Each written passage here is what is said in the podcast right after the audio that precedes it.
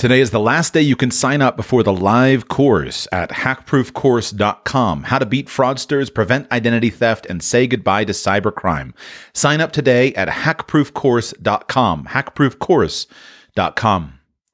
Welcome to Radical Personal Finance, a show dedicated to providing you with the knowledge, skills, insight, and encouragement you need to live a rich and meaningful life now while building a plan for financial freedom in 10 years or less. My name is Joshua Sheats. I'm your host. Today, we continue our series on how to invest in children while they are young. And today we're going to be specifically focusing on uh, childhood and adolescence. In the first two episodes of this series, I focused on things that are largely outside of many of our control at this point in time. I talked in the first episode about the importance of being careful uh, who you procreate with. In the second episode, I talked about the importance of caring for uh, a gestating mother's health, as well as uh, supporting her and the child through childbirth. Now, in today's episode, we're going to talk about what do I do with the child? How can I invest into the child?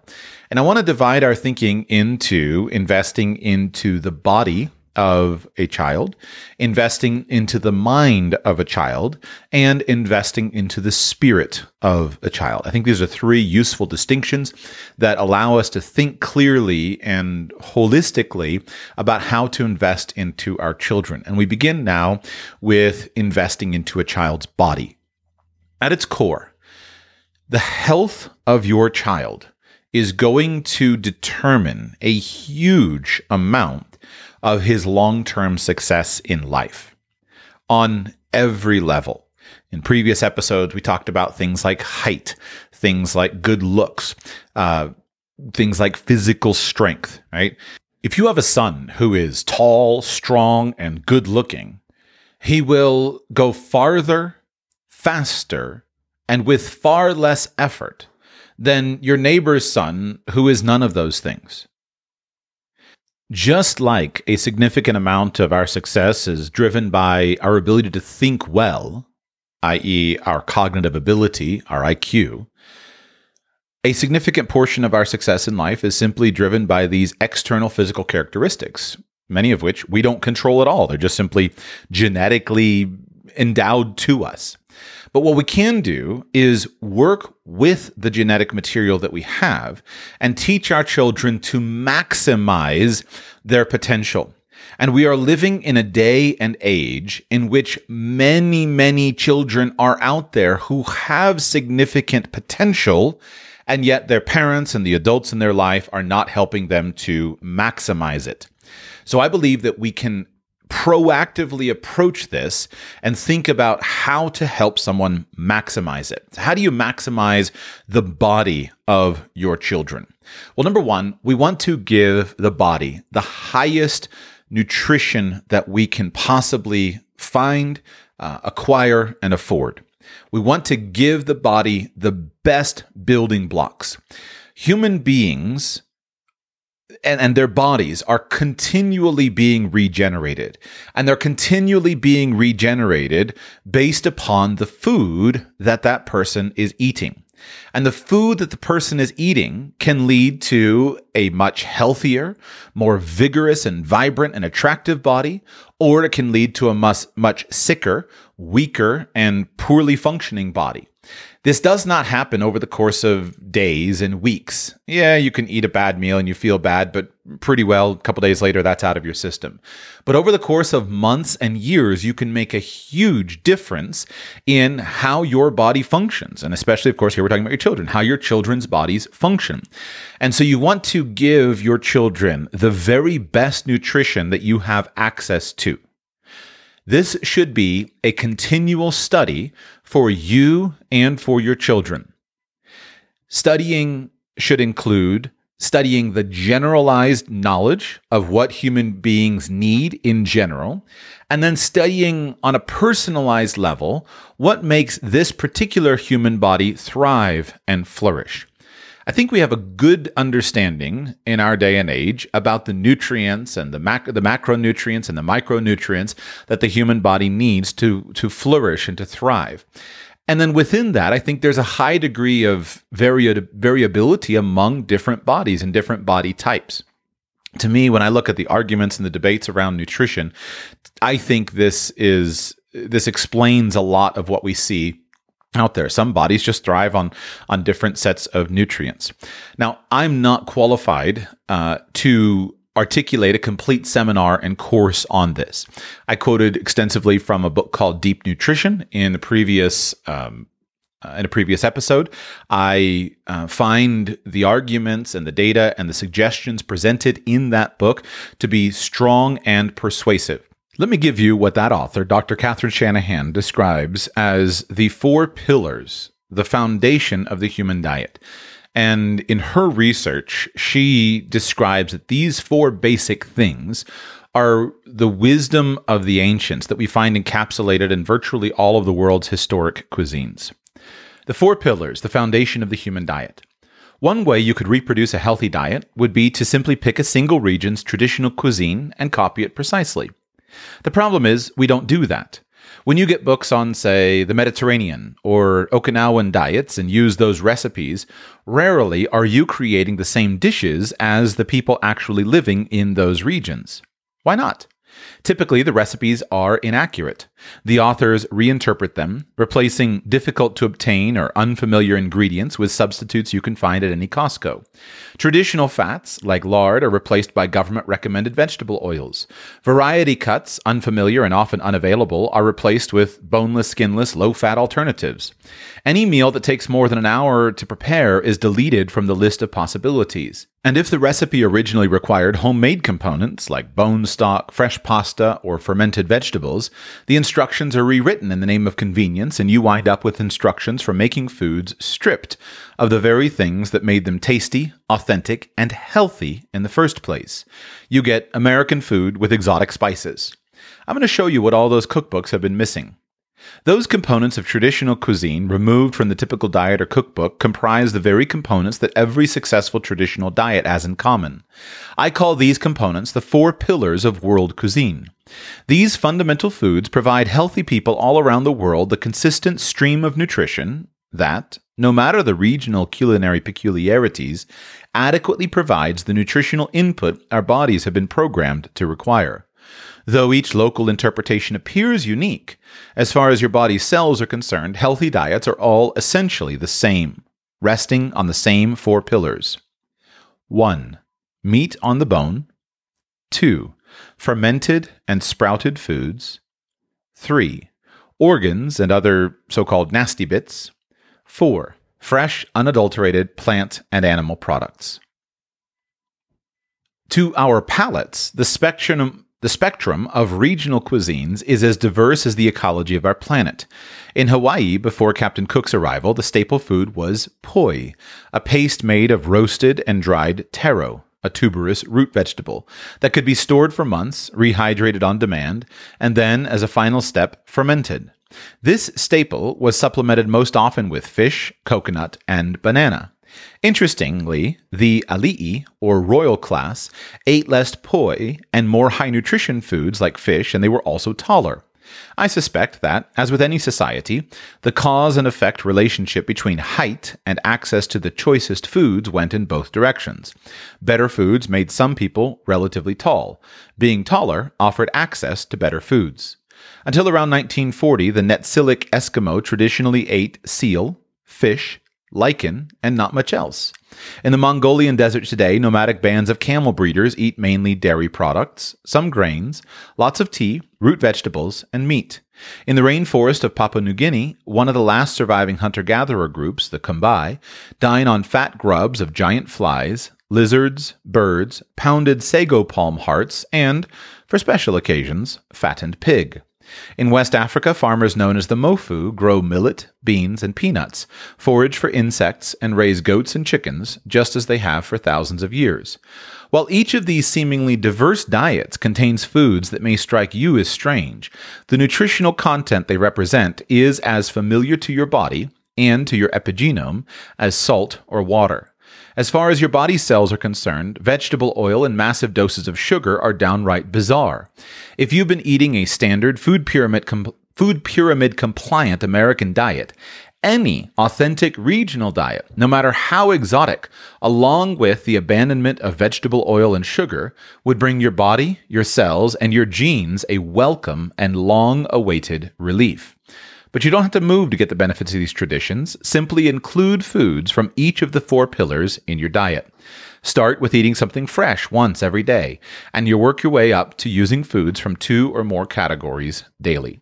And she goes on and discusses these in detail, but I repeat the four pillars one, meat on the bone, two, fermented and sprouted foods, three, organs and other quote unquote nasty bits, the offal of the animal, fresh, and then four, fresh, unadulterated plant and animal products. So I would encourage you to consider the, including those kinds of foods in your diet and especially in your children's diets because all of them work special uh, effect on the body over the fullness of time. And if they are lacking, we are amazing creatures that we can do make do on substandard really poor quality food for a significant period of time but over the course of years and decades and generations it will catch up to you remember when you are feeding your children you are feeding your grandchildren's genes. And so you want to feed your children with the highest quality nutrition that you can. Let's talk about macronutrients.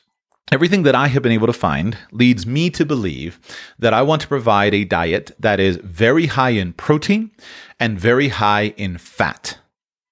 I don't consciously restrict carbohydrate consumption for my children. Uh, as I'll talk more about in a moment, I think that we want our children to listen to their bodies. And as long as they're not consuming garbage, they should be able to listen to their bodies. And while I don't think that most of us need carbohydrates, I don't think that they're necessarily evil or something that has to be avoided hardcore. But what we definitely need is very large amounts of protein and very large amounts of fat. It's my understanding that the body is largely built on protein and the brain is largely built on fat. Uh, and so I try to emphasize both of these two macronutrients. When I describe our family schedule uh, in a future episode in the series, where I go through on a day's uh, schedule how I consciously include as many of these things as possible, you'll see that I have worked hard to increase these two macronutrients because I discovered that they were uh, not en- there weren't enough of them. I thought that let's start with protein, right? I thought that I was including plenty of protein in my family's diet. After all, we eat eggs in some way, shape, or form, or for breakfast pretty much every day. Eggs are high protein. We eat significant amounts of meat. Uh, and then I went through a period of time and I started very carefully tracking uh, my macronutrients. And I realized that even though I had this impression that we were eating large amounts of protein, I was just flat out not consuming enough protein. And I found that really shocking and have worked hard to change it in my family. One of the big contributors to people who age excessively quickly, when old people they get old and they get weak and they get um, kind of move slow and, and just infirm, a lot of times they're just not eating enough protein and they need to massively improve, increase their protein consumption. So for our children, measure the, the grams of protein that you're giving per day and make sure that their diet is very, very high in protein. Offer lots of options for protein. Similarly, fat. Um, the human brain is nourished by large amounts of fat. And if you want your brain to work well and you want your children's brains to work well, you need to feed those brains lots and lots of fat. Um, it's my observation that unfortunately, in the low fat revolution, I think we've made a bunch of people really stupid by depriving them of necessary amounts of fat. And so I try really intentionally to put as much fat into our food and as much fat into my children's uh, diets as possible for optimal brain uh, brain health. Um, I always choose good dairy fats. I include butter whenever possible, lots of whole milk, lots of cream, so as much dairy fat as possible, as much animal fat as I can get my hands on, and then fat that is from naturally occurring fatty plants, um, avocado, olive oil, etc. And I avoid all the fake fats that people make up. So anytime I can get my hands on those fats, that's what I personally introduce into my children's diet, and I try to get as much of it in there as possible for good brain function. So I think folk look at to even if you to while you're working your way through adding in all those other things just make sure your children are eating a diet that's high in protein and that's high in fat The next component of good nutrition for the proper functioning of their body is they need to have sufficient food. They need to have plenty of food available to them. And if you want your children to grow big and strong, this will be the key component is have lots and lots of food available to them. Now, what do we do about the epidemic of fat kids that we have all around us? Well, it seems to me that that epidemic is largely caused by them having access to too much stuff that has loads of calories in it, but that's not actually food. Uh, and I think that the best way to change this for our own households and any household that we can connect with is to make sure that they have unlimited access to high quality food, but not unlimited access to calories. So, my biggest fear as a parent is having fat children. Uh, I know it sounds silly, but I was a fat kid, and I think that it's a again hyperbole, as I always claim this, but it's what's in my head constantly. I think it's a form of child abuse to allow your children to be fat, and I think it's the parents' fault for doing it, and that we have to change that. So if I have fat children, that's my fault uh, as a parent, and I take that that responsibility very seriously. Uh, we harm our children when we allow them to be obese. And so, how do we change that? Well, we start by making sure they have access to lots of food, but real food. And I don't think that most people, especially if their brains and their bodies are not wrecked by the garbage that calories that are all around us, I don't think most people are are going to really overeat. And I don't think that your children can actually overeat if what they're being served is real food. Just imagine that you I'm going to make up a diet. Let's let's let's Imagine this. Imagine that every morning when your children wake up, you offer them, um, you know, a wonderful egg dish mixed with uh, a steak, right? So they've got eggs and steak for breakfast. Then at lunchtime, imagine that they eat a great fresh salad um, paired with a pork chop, paired with you know some uh, some yogurt on the side. And then imagine at din- dinner time, you offer them as much steak as they want, and then there's sauerkraut on the side with fresh vegetables from your garden, roasted, um, slathered in olive oil and butter. I don't think it any human being is ever going to overeat on that kind of diet. Because if you just allow yourself to eat to satiety and then simply uh, and you know that the food is there and you pursue that over the course of weeks and months, I think we naturally regulate. But our bodies are so screwed up with our appetite uh, desires based upon all the garbage calories that we consume as a culture and all the sugars and all the the seed oils and all of the, the the garbage that they put into the fake food that we hardly know how to listen to our stomachs. So I think and then with children especially, if a child starts to become fat, most of the time there's going to be a growth spurt coming and then very quickly the child stretches out. So if there's lots of quality food available for our children and they have unlimited access to sufficient levels of food, that will help them. When children are undernourished, they don't have enough calories. It stunts their growth and it stunts their, their intellectual ability. Their brains don't work and their bodies don't work. And so we have to avoid undernourishment. Um, and what seems to me is that in many corners of our society, we simultaneously overfeed and undernourish meaning people have too many calories and not enough nourishment. So we can change that by focusing on providing lots and lots of food that's available to the child, and then focus on eliminating all the garbage calories. Um, the next point is to eliminate toxins. And I think that as part of a nutritional approach, we want to work hard to eliminate toxins for our children. Now, I wanted to hurry to this because I think that there's a lot of stuff that we call food that we buy at the grocery store that is flat out toxic. It is toxic to our children. And one of the things that I try to do, and to be clear, my wife we're not perfect in any of this. In fact i try not to be an extremist kind of health nut. I don't i try not to set hardcore rules because i think you don't need to. I don't think you can say oh my child will never consume a soda or we're never going to enjoy an oreo. Uh, i think that if you've got you know 90 80 or to 90 percent of your life that is run by um, by uh, to, to, to high standards, then 10 or 20% of, of margin so that you don't wind up an extremist to me seems pretty good, right? So if there's 10 or 20% junk, okay, fine. As long as we got the 80 to 90% there. But back to the point, one of the things that I've tried to do in my household is to eliminate all bad choices. So I don't want to have anything in the house that my children uh, would consume too much of. I want to have only good stuff and then not restrict access to that good stuff. So eat as much as you want, but eliminate uh, the junk around so that there's just no junk available. And then it becomes something that is, is not expected and, and it keeps our bodies functioning fairly well. Now, in terms of toxins, I think that we need to eliminate toxic food. And the toxic food is a huge impact in terms of children's mood, the, their hormones, everything is messed up by toxic food. So don't go on a on a binge to rid your your house of plastics while simultaneously having it stocked with food that comes in plastic. Uh, eliminate the food toxins from your household and then go on and eliminate other toxins as well. So, as part of nutrition, I think we need to do our best to protect ourselves and our children from toxic uh, uh, input. Chemicals in the household are a huge concern. Something is happening in our bodies and in our society that our bodies are breaking down. Testosterone production among men is in horrific shape. Uh, and something is interfering with our normal human functioning.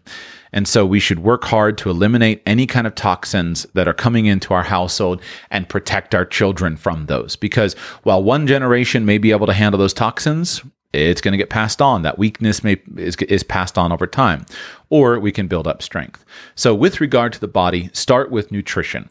Lots of protein and fat, lots of high quality food. Remember the four pillars: meat on the bone, fermented and sprouted foods, organs and other nasty bits. I hate that term, nasty bits.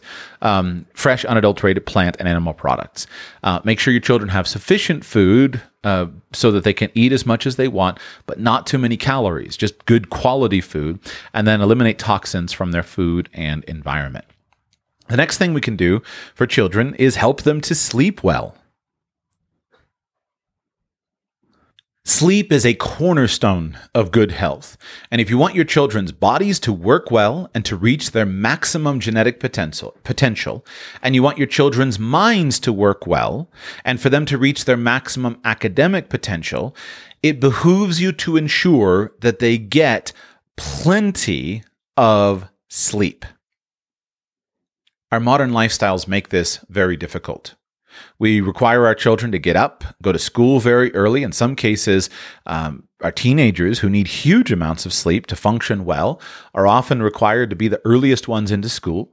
And then we create a lifestyle in which the norm is that they stay up late with never ending flickering blue lights in their faces that cause them it to be very difficult for them to fall asleep. You and I, as parents, we have done this to ourselves. I find that for me, a cornerstone habit of personal productivity is I have to discipline myself to make sure that I turn off screens and I simply uh, go to sleep on time. If I do that, everything else in my life will function and flow well. But if I don't do that, if I sit in my bed and stare at YouTube on my phone, that flickering light and the engagement with the YouTube screen will make it easy for me to stay up two or three hours later than I otherwise would. And it'll wreck everything on a series, on a kind of a, a cascade of, of, of, problems that comes down the road. So, em- establishing good habits from the very beginning for your children with regard to sleep is really, really important. Good sleep is one of the first medical conditions to check in many things. I've read books where people, uh, it's a diet to lose weight, just said sleep more. People start sleeping more and they're, they're, um, they lose weight. Uh, sleep solves all kinds of things, especially for children. Uh, children uh, they grow when they sleep. Their bodies get rid of all the waste when they're sleeping. Everything then their mind cements all of their their long term memories and all everything in their brain, all the magic and the mystery of sleep. It all works during sleep. And children need huge amounts of sleep. Estimates um, at least you know ten, in some cases as much as twelve hours a, a day for uh, children pre adolescence is necessary on an ongoing basis. And for some children, of course, everyone's body needs a different amount. But once you start to get into the world of sleep deprivation, then students uh, and and children will continue in that for a long period of time and sometimes they never recover and they think well i just don't need that much sleep but you don't know if they need that much sleep until you've established a good solid baseline and for all of the functioning especially when it comes to academics school etc you want to maximize as much sleep as possible in order to know if a child is getting enough sleep the way to make that happen is to make sure that the child is going to bed at a very early time and then waking up naturally without any interference. And this is a habit that can begin at a very early age. It should begin. Babies, of course, naturally sleep quite a lot, but you want to make sure that from, from the earliest ages of your children that you establish the precedent that we go to sleep at a, at a significant time, at an early time. Now, you'll have to figure out what works for your family. But if you're people who like to get up and go in the morning, or who by circumstances are forced to get up and go in the morning, your numbers need to be a lot earlier. If you want your child to wake up at and, and by 7 a.m., getting your child to bed at 7 p.m. should be a high priority. Now, there's a good chance that over time, your child might not need 12 hours of sleep. He might need 11 Okay, fine. So we can adjust and say we'll get him to bed at 7:30 and then he'll get up at 6:30. That's fine. But if you're putting your teenager in bed at new, at midnight and your teenager is sitting there goofing off on his phone, listening to music and chatting with his friends or whatever he's doing, and then expecting to be at school at 7 a.m., you're headed for disaster. And it's on all levels. People are killed every single year from sleep deprivation. There's the funny uh, um, I think this is true. I've seen it, but I didn't go fact check it before this podcast. But the thing about daylight savings time and the accidents that occur right after the daylight savings change uh, happens. Um, sleep deprivation causes all kinds of errors, dumb errors. Uh, the, the, the data on this is irrefutable in terms of how disruptive and damaging sleep deprivation is. So here are some habits that I think are really important. Number one, from the earliest of ages, establish good, consistent bedtime routines for children and stick to them the significant majority of the time. Those bedtime routines, the most important thing is that they get huge amounts of sleep before midnight uh, and set that up as as a consistent thing in your household. When I was younger, I admired people whose lives weren't driven by their children's sleep schedules. I thought, well, how great is it that this person can be out till 11:30 at night hanging out with their kids? There's some cultures, you know, Latin, Latin cultures where this is just the normal and expected thing listen, you do what you like. It's your family, your kids, but I care a lot about the health and fun- and well-being of my children, and I want to maximize that. And getting becoming a bad sleeper contributes to a whole lifetime lifetime's worth of issues. So set a consistent bedtime for your children that is expected. I think that bedtime should be a lot earlier than most people think. My children's bedtime right now is 7:30. Um, obviously, as my children age, it's uh, would be abnormal for a an adolescent or a teenager to go to bed at the eight, at 7:30 but i'm not sure it's a bad thing. Um, almost nothing good happens after sundown in teenagers lives. There's really nothing good that that people should be involved with. There's really nothing good that happens late at night. And so just having a family culture of early to bed, early to rise, Ben Franklin was right. Early to bed, early to rise makes a man healthy, wealthy, and wise. Uh, and so, uh, I didn't appreciate it as much when I was younger. My parents were consistently in bed 10 o'clock. I now am consistently in bed before 10 o'clock. And I find that it's just a, it's just a wonderful habit. Um, again, nothing good happens at night. There's nothing that you need to be involved with after dark, generally speaking, the vast majority of the time. So, as a general habit, being in bed when the sun goes down is a smart move. You figure out what that means in terms of your latitude, but it's a but doing it consistently is important. Make sure that your children wake up naturally. You should not need to wake up a child. Um, when I was younger, I had this idea that it was virtuous to set an alarm clock early in the morning and then force yourself to get out of bed. There may be a time and a place for that, but it is not virtuous. It's stupid. You should wake up naturally before you need to get up. So if you want to wake up by five o'clock, figure out how many hours of sleep you need at this point in your life and go back and uh, and get it uh, and make sure that you uh, that you get to bed on time, right? So if you need to wake up at 5 a.m. and you figure out your body is a nine hour uh, sleep schedule where you can consi- you consistently wake up after nine hours with no intervention, then that means your bedtime is 9 p.m. 9 p.m. You wake up at 5 a.m. And I'm telling you, I haven't set an alarm clock um, since 2014, with the exception of, of course, early morning flights and things like that. Uh, and facing your day with a good clear mind you get far more done than than you do sitting up with a brain not functioning and a body not functioning etc sleep is the cornerstone of good health. So consistent bedtimes. Enforce strongly no computer screens mobile phone screens movie screens etc in the evening on a consistent basis if you want your children to sleep well. As adults, you and I have, all of us, have all done the stupid thing of sitting there staring at our phones for hours late at night. And the phone is keeping you awake, but you can't put it down. You know, video after video, swipe after swipe, whatever it is. And then the rest of the day and the week is screwed up. So don't allow your family to be any different. It's much better for your children that they skip their homework. It's much better for them that they don't do the stuff that they need to do, they're, they're supposed supposed to do, and that they get their sleep. That's going to pay off in the long run far more than anything else. Also, with regard to children, I would encourage you be a stickler about maintaining naps for a long period of time. It will make everything better. Sleep begets sleep. Good nappers are also good sleepers. And you want to make sure that your children sleep well. If you allow bad habits in, they can suffer a lifetime of insomnia, of all kinds of issues. And you don't want them to face that if it can all be at all be avoided. Now, I have had to change some of my opinions with the in the fullness of time. Here is what I have learned as a father of young children. When my children were very young, my theory was this. If children can nap, and adults can nap, then why shouldn't children nap all of the time until they're adults? I was consuming information and advice which was saying, hey, adults should go and should take a nap, right? Should go take a 15 minute nap or a one hour nap or a power nap, etc. And I thought to myself, well, if if children nap, uh, if children nap naturally, and adults also can benefit from napping, then we should maintain that. So I said, I'm going to be hardcore. I'm going to maintain good sleep patterns in my house. The children are going to nap all the way through.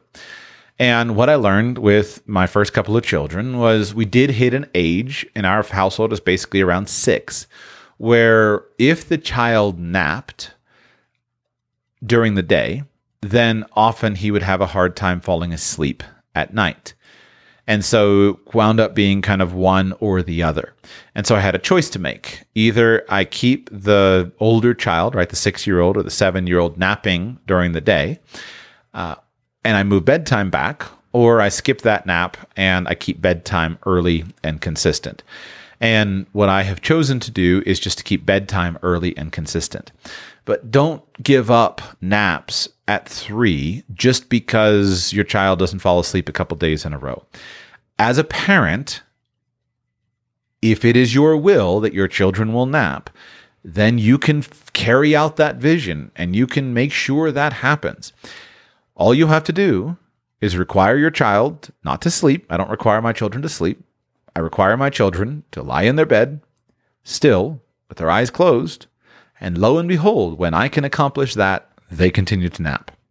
Now, if and around age six, when that starts to change and they, they will go for weeks of just lying in bed with their eyes closed and still and not sleep or wind up having messed up bedtimes and whatnot, the nice thing about that transition point is that's a point at which a child has a long enough attention span to be required to either read quietly or to listen to audiobooks quietly. And so you can still, as a parent, as a mother, as a father, you can still get your rest time during that time. And so we do every day at one o'clock, we do rest and reading time. The older children read, the younger children rest. And as, again, as you'll hear when I go over the daily schedule, I think that's a big, big deal. Everybody needs downtime, needs rest and reading time, and your children need sleep. If you just keep your children sleeping well, that's going to help them massively in terms of their lifetime of good health. Continuing on in this theme of how to care and invest into your children's body, we've talked about nutrition, we've talked about sleep. Now let's pivot to movement. If you want to invest into the good health of your child, if you want to invest into the good academic and intellectual performance of your child, you need to invest into the movement of your child. Let's talk for a moment about the skill of movement.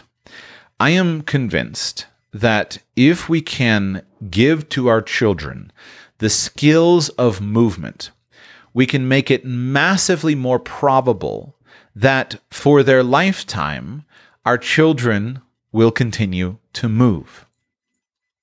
Again, in the same way that sleep begets sleep, movement, physical movement, exercise, begets movement. Children who are good at moving, who are, who are skilled with movement, like to move, like to exercise because that movement feels good and it makes them feel good. On the other hand, children who are unskilled with movement don't like to move because it doesn't feel good to them. But if they don't move, they don't ever build the skill of movement and it doesn't feel good to them. So, having been a fat kid, I have a unique personal insight into this. That when you recognize that, hey, I'm not very skilled, I'm not very uh, coordinated, I don't really feel good with it, right? If running hurts, or you recognize that you trip over your feet all the time because they're too big and so and so can just run circles around you, etc. And if you do less of it, you never build the basic skills that you need to build. And so in with our children, we need to help them to acquire good basic skills of movement.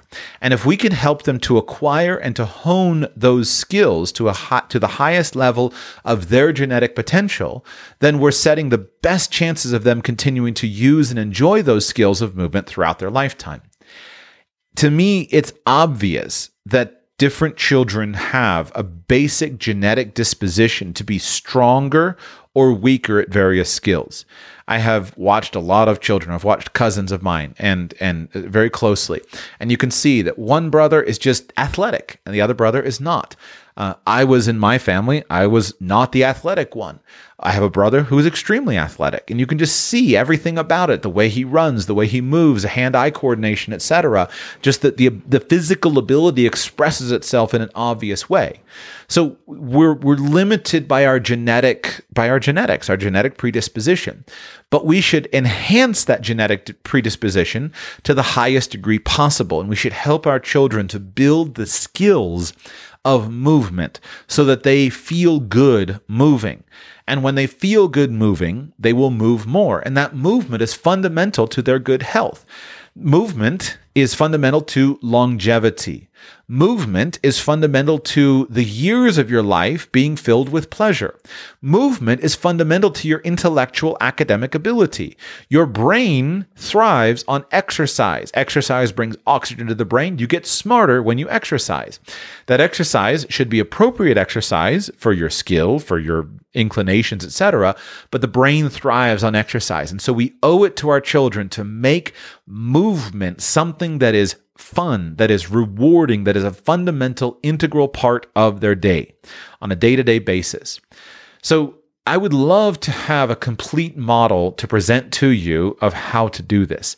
I've been trying to get a friend of mine who's uh, very involved in kind of formal exercise science to give me a complete model, to write a book, create a course on all the basic skills because I'm convinced there are some just some basic skills that encapsulate, you know, most um, academic, excuse me, most athletic endeavors.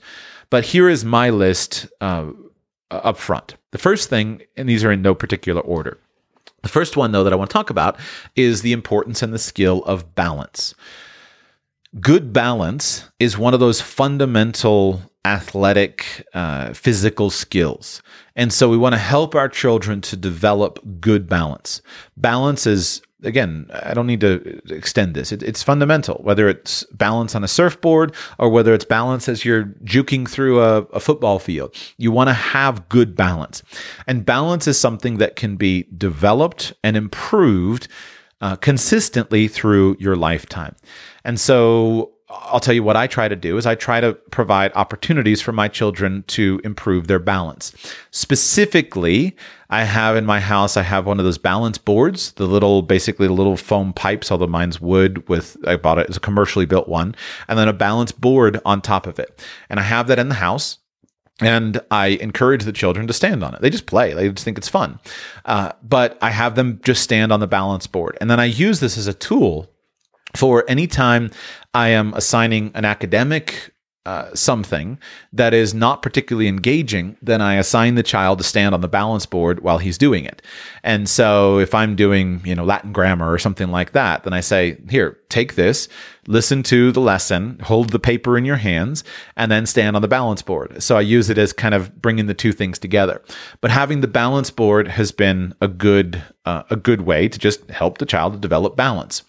Uh, another application I have in my yard is Slackline, and um, children haven't taken to that like I hoped, um, but in the fullness of time, I think they will. But a slack line, I think, is a good option, right? Grab a couple of trees, set up a slack line, and just make it a, a common thing that we play at these balance games. Anything else, right? Teaching anything that you can perceive that will help uh, to achieve the skill of balance is, is valuable. Just nail up a two by four um, on some fence posts and they'll stand on it and walk across it. And so I encourage any kind of play that can can lead to balance. So think about what toys toys can you bring into your household? What things can you do that will help your child to develop balance? The second thing is coordination, uh, hand-eye coordination, and basic skills of coordination. I don't know what the the best um, you know skills are for this. Maybe it's um, throwing balls and catching balls. Uh, maybe it's i don't know exactly what it is. This is where i'm weak in my own household and I, I, need to keep on bringing in more things. But how do you build in that coordination that hand-eye coordination that coordination of feet of, of of hands, etc. But just think about coordination because the ability that someone has to be coordinated in his his physical movements is really important. Again, I don't know how to do that. I'm trying to get my friend to write the course for me, but uh, that's one thing. The next thing is strength. So basic physical strength. Uh, strength is something that constantly needs to be built, and the amount of muscle mass and the ma- mass and the amount of strength that a person has will make a big difference in his life continually. Um, a man who is strong will live longer, right? The the evidence on that is pretty strong. Peter Attia has a new book coming out.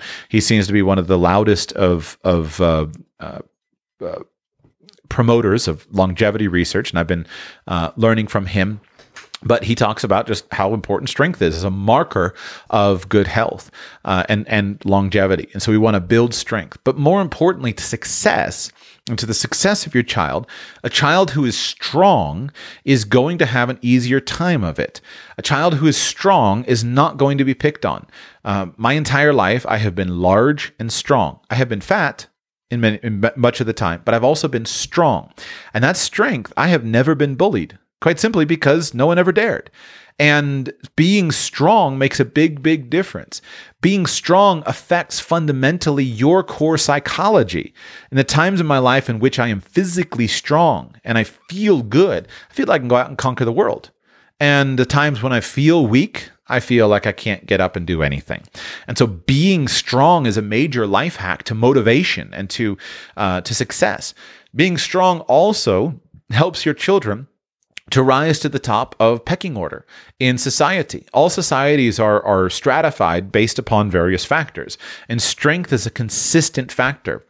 You want your children to be physically strong. And so I try to put games in place and make it physically strong. Obviously, there's a point, there's a time and a, and a place for just being in the gym all the time. Um, that's great, right? So getting your your adolescents in the gym consistently, obviously a smart move. But with children, it's harder to know exactly how to do that. Do I put my children doing heavy barbell squats without my being there? Well, certainly not without your being there. It needs some instruction, but there's a lot that you can do for strength. And so, strength uh, building exercise, if it's having a family uh, calisthenics routine, I think that's really good. We've been making progress in this of me working, my working out with the children, and just basically using body weight calisthenics. A big winner is some months back, I was finally able to get a rope hung up in my yard. So I've got a 30 foot climbing rope in my yard, and that has been a, a real winner. That every single day, I've got all of the older three children. They're they're the ones that are capable up up the rope. Um, and it's wonderful to see them do that. And they don't know how important it is to be able to go up and down a 30 foot rope. It's just fun. But they go out and they play on the rope and they climb the rope and and and do it consistently. And that upper body strength, the ability to do pull ups, etc., is is super important my next house improvement for my own family is I'm building basically a call it a jungle gym, but it's designed around uh, calisthenics equipment. But I'm building calisthenics equipment right by the ba- right by the door of the house, right next to the house, where uh, the children can climb. We can do pull ups. We can do all of the the calisthenics exercises, the dips, etc. And having that available there, if you just do it consistently it builds up over time. And for the children, it's fun, right? Making it into competition, see how many pull-ups you can do, etc. But that basic strength is fundamental.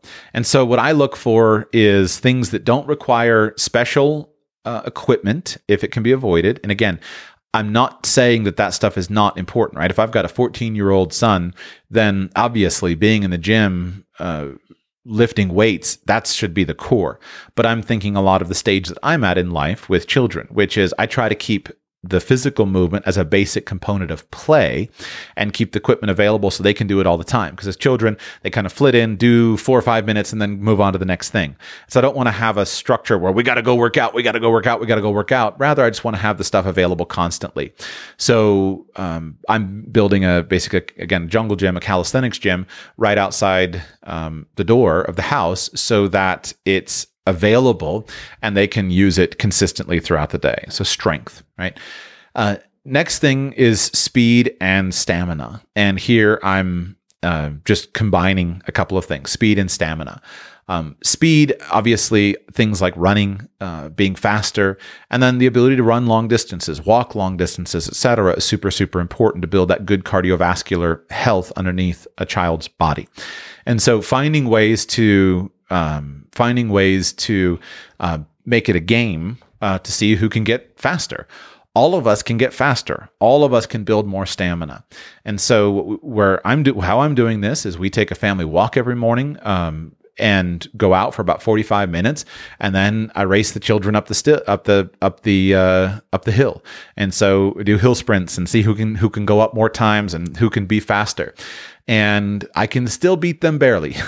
Some of them are getting faster than me, and I want to encourage that, obviously, but just making a game out of it and making it to see who can get up the hill the most times, who can get up the hill the fastest. And then if you are more skilled or you have better coaches and you can do drills and things like that, wonderful. But help putting in place uh, things where there's uh, ways to see who can build speed and stamina. I don't have a complete repertoire of all of the games that are appropriate for children in this. Again, if you want, if you can build it, my, my friend is lagging a little bit, but if you can build that, great. I think there is a world class opportunity for somebody who is skilled with uh, exercise science and skilled at approaching it analytically to create um, a course, a workbook, uh, etc., um, to lay it out and say, here are the basic components that are common to all uh, to all athletic pursuits here are the basic skills. And then here is how you can bring those things into your life on a daily basis. So I've shared my ideas of what I've figured out myself: my climbing rope, uh, the balance board, the slack line, etc. These are the games that are just now part of uh, of my children's lives that they just do every single day because I got them started and now it's play. But I, I know that I'm missing things. And so uh, if you tell me the list of equipment to buy, great. So if you've got that course, you write to me, joshua at radicalpersonalfinance.com. I'm happy to pay a couple hundred bucks um, to, to take your course. Uh, and I'm happy to promote it if you've created it. So there's a, a business idea for some of you guys. This concludes movement. So, again, we've talked about nutrition, sleep, and movement. And the idea is we want to build a lifestyle for our children where they get the highest quality nutrition, the highest quality, and the best sleep, and that movement is a fundamental integrated part of their daily, uh, daily routine. Now we go on to sunshine. Maybe it's because I grew up in the Sunshine State, but I am convinced that one of the key things that we want to have in our lives is lots and lots of sunshine. We want our children to spend several hours per day in the sun on a continual basis. Harder when you live at the Arctic Circle, easier when you live at the equator, no question. We all have to deal with our individual things. But sunshine is so important in the basic functioning of your uh, of your body. Vitamin D production, clearly on a physiological level, is super, super important uh, and is a proven way to enhance your health. Vitamin D supplementation, especially if people don't get enough naturally, is a really important and obvious um, thing that you can do to improve your health and your and your children's health. But I think it, I myself think it goes far beyond that. I think that our children are meant to be outside playing in the sunshine on a continual basis. And so bringing that into your life and making sure that it's an integrated part of your life is, I believe, fundamental. It's core to the good health of our children. And so look at your day. Now, here's where, as we'll talk about, I love having the flexibility of uh, a daily schedule where the sunshine is a, a, natural part of it. The way that I do it in the daily schedule is we do, uh, well, I'll, I'll, again, I'll go through in detail, but I make sure that we finish up breakfasts uh, around eight o'clock and we start school at nine o'clock. I make sure that my children are outside playing outside from eight o'clock to nine o'clock. So there's an hour in the morning a significant portion of their book work is done in the sunshine. So uh, we have all kinds of sunny uh, outdoor porches and things, and so they can take their books outside and sit in the sunshine and read. We'll often do we do a mid morning uh, protein drink where I read to them, and they always sit in the sunshine. And then at lunchtime we take a break from noon to one o'clock, and we eat inside for a little bit of that time, but they get good 30, 45 minutes of sunshine then. And then after nap time or after afternoon reading time from three o'clock till about six o'clock when we eat dinner, I want to make sure they're outside in the sunshine. And so we want consistent, lots and lots of sunshine in their lives so that they can maintain a good, strong body and good health. All of these things contribute to health, which contributes to looks. All of these things contribute to health, which contributes to energy and vitality. All of these things contribute to health, which contributes to success. Somebody who is healthy, physically um, filled with vitality, filled with energy, somebody whose body works well and whose brain works well will have a never ending array of opportunities to go out and improve his life, to go out and do more, make more, accomplish more, achieve more somebody who doesn't have health is just running behind in every level of um, at every level of of human endeavor. Obviously, we should just admire people who have achieved tremendous uh, outcomes, even with poor health. But that doesn't mean that we desire or wish that poor health on our children. We want to make sure that they um, that they maximize their their abilities. I think there is a broad array of options available to us as parents to invest into our children's bodies. Again, I've divided it into nutrition, uh, sleep, movement, sunshine. Uh, but there are infinite variations of these that as a parent, you need to look around and say, what's, what do I have access to? If there is a gymnastics gym that's two blocks away, but there's a soccer field that's 10 miles away, regardless of how good soccer is or is not, obviously gymnastics is going to be the solution. Uh, and I think that many, this is a good place for sports. I think there's a good place for organized sports. Uh, I, there's certain organized sports that I don't think are particularly useful. And I think that in many ways, individual sports are more important than organized sports and team sports. People make a big deal about the lessons of team sports, but I think individualized pursuits are probably superior to team sports in terms of of uh, long term potential of a child's success. Uh, I also think that when we are choosing sports and activities, etc., if at all possible, it's better to choose sports that can be enjoyed by a child for life. So, an example American football, I think, is a very poor choice of a sport. Uh, obviously, it's fun for some people, but I think it's just, it just doesn't do well. Number one, because of the basic structure of the sport, uh, it doesn't encourage strong varied athleticism. Uh, there's a high tendency towards uh, football players being far too fat, far too big, etc. Uh, obviously, you'll have certain athletic positions in the sport, but there's just too much of a predisposition towards uh, extreme eating, extreme things the physical damage that can occur, although it's pretty tempered in the younger age. I mean, just blowing out your ACL for a, a brown ball seems dumb. Uh, the head injuries and whatnot are significant over time. And the ability to enjoy that sport for light, life seems to me completely non existent. Now, compare that to, say, something like swimming.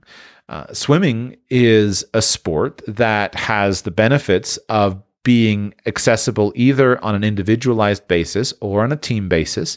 You have the camaraderie of the team environment, but you have the individual performance that relies exclusively on the individual, unlike football. Uh, in addition, swimming is something that has very low impact, very low injury potential compared to American football. Swimming encourages all of the the healthy things, right? You don't want to be a fat swimmer. You want to be a, a lean and strong swimmer. And swimming is one of those skills that can be enjoyed throughout a lifetime with a lifetime of application. Uh, you might be a competitive swimmer, but just simply being a skilled swimmer opens up triathlons when you're older. If you can participate in those, it opens up. It's it's use, useful and helpful in terms of many water sports. Just one of those things that can go with you throughout your lifetime and be foundational to a lifetimes of enjoyment around the water. Uh, and I think a lot of things have this kind of of uh, of uh, of benefit. Uh, simple things like uh, bicycling or mountain biking, right? If somebody's uh, mountain biking certainly has significantly raised risk potential, but I guess my point is that if you if you choose sport and athletic endeavors with a consideration of how can this athletic endeavor stay with me for a lifetime and how can I do it for a lifetime? I think it opens up far more opportunities to engage with it for decades and decades rather than just kind of the short some of the short-lived stuff that you do in in school. A few other closing thoughts. Make sure that your children have at least one area in which they excel for their own good self confidence. It's important to help children to have at least one area in which you know, hey, I'm really good at this. I've worked hard at this. I've accomplished something. I, and I have external validation that I'm really good at this. That doesn't have to be a physical pursuit. But most of us have some physical pursuit that if we were coached into it, we have an area in which we can really succeed. And so if you're big and strong, there's a whole menu of choices in which you have a higher chance of success because you're big and strong. If you're small and slender and wiry, then you have a whole different set of athletic endeavors in which you're likely to excel because of your physical characteristics. And a child who who just has a some physical prowess that where he's good at doing something will give him significant levels of self confidence and will cause him to be a more attractive person. I observe this with my children. My children, again, my nine year old, seven year old, five year old, my children are good at going up a rope now. And uh, they, are, they have varying levels of skill. I've got one son who's very athletic. I've got a daughter who is, is uh, uh pretty athletic. And I've got a son uh, of those three who's not very athletic. But but still the basic skill of being able to go up and down the ropes when their children when, excuse me, when their friends come and their friends can't get up the rope as fast as they can or as many times as they can it's a shot of self-confidence. But it's something that they've worked for. It's something that they've they've engaged in. So it can just be simple and silly like going up and down a rope in your in your parents yard or it can be reaching a significant level of of expect of, of achievement in a physical endeavor. But you want to have a physical endeavor and help your children to cultivate a physical endeavor where they're they are skilled and where they've worked hard at it, where they enjoy it, and that becomes part of their identity. And it, that that psychological strength, that self esteem, causes them to be attractive, and that physical sculpting, that physical shaping causes them to be uh, attractive. If you are, uh, if you have a strong and attractive body, because it's that's that you're at a proper weight and you're physically strong in an appropriate way for your body shape and and your athletic endeavor, just causes you to be an attractive person. You you emanate that energy that attracts people to you. Men and women, they want to be with you. You you have the positive, radiant energy, etc. And so don't neglect the the physical bodies of your children. Invest into them. I am avoiding talking about medical intervention because that is so specialized. I think all of these categories that I have discussed here thus far are universal. But I do want to comment on medical intervention. If your child has a medical condition, obviously search high and low for a way to heal that medical condition. And in ab- if if there is no healing available, then invest everything into helping your child to be the strongest version of himself that is possible. And there's no downside. Or, or me, although each child's growth rate will be different. Each child's maximum potential will be different. It is your job as a parent to help your child maximize his or her potential. You must invest into maximizing the potential that the child has. And if you'll do that,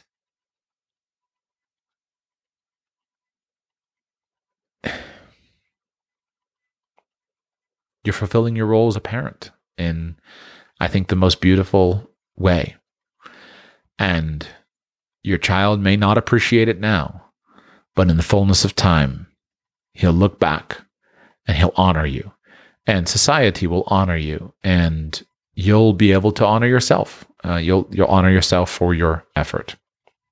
So, if you face medical challenges, search for solutions and don't ever stop searching for solutions and then seek to enhance and emphasize every outcome that you have access to. That concludes my comments on investing into your children's bodies at a young age. This stuff for some of us is low hanging fruit. Just a few basic changes over the period of months can make a remarkable difference.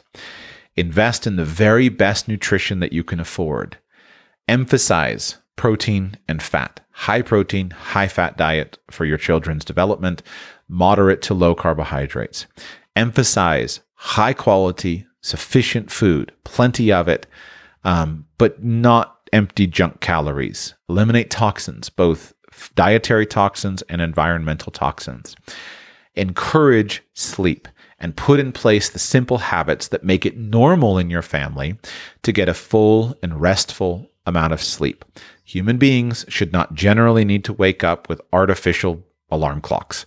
Set up a schedule in which you and your children can manage your morning responsibilities, having awakened refreshed and awaking naturally, preferably with the sun, but waking naturally without uh, the need for alarm clocks. That's how you know you're getting enough sleep when you do that consistently. Movement is a skill. It's a skill that can be nurtured and developed, even though all of us have different genetic uh, abilities.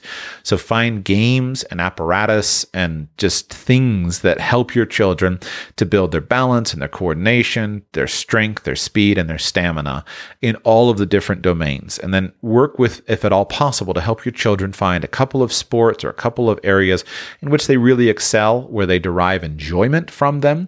And if possible, coach them into things that can be lifelong pursuits rather than just something that you do in school. Uh, make sure your children get lots and lots of sunshine on a continual basis. And if you do that, you'll enhance their bodies for good health. A strong, active body sends tons of oxygen to the brain and makes you smarter, keeps you healthier, uh, helps you live longer, and causes you to be more attractive in society tall, strong, good looking people gay, have an easier time. They gain access to the highest echelons of society and have an easier time succeeding in the long run. And since there are many things that you can do to enhance those, spend the money, invest into your children to help them on that fast track, that easy path of success.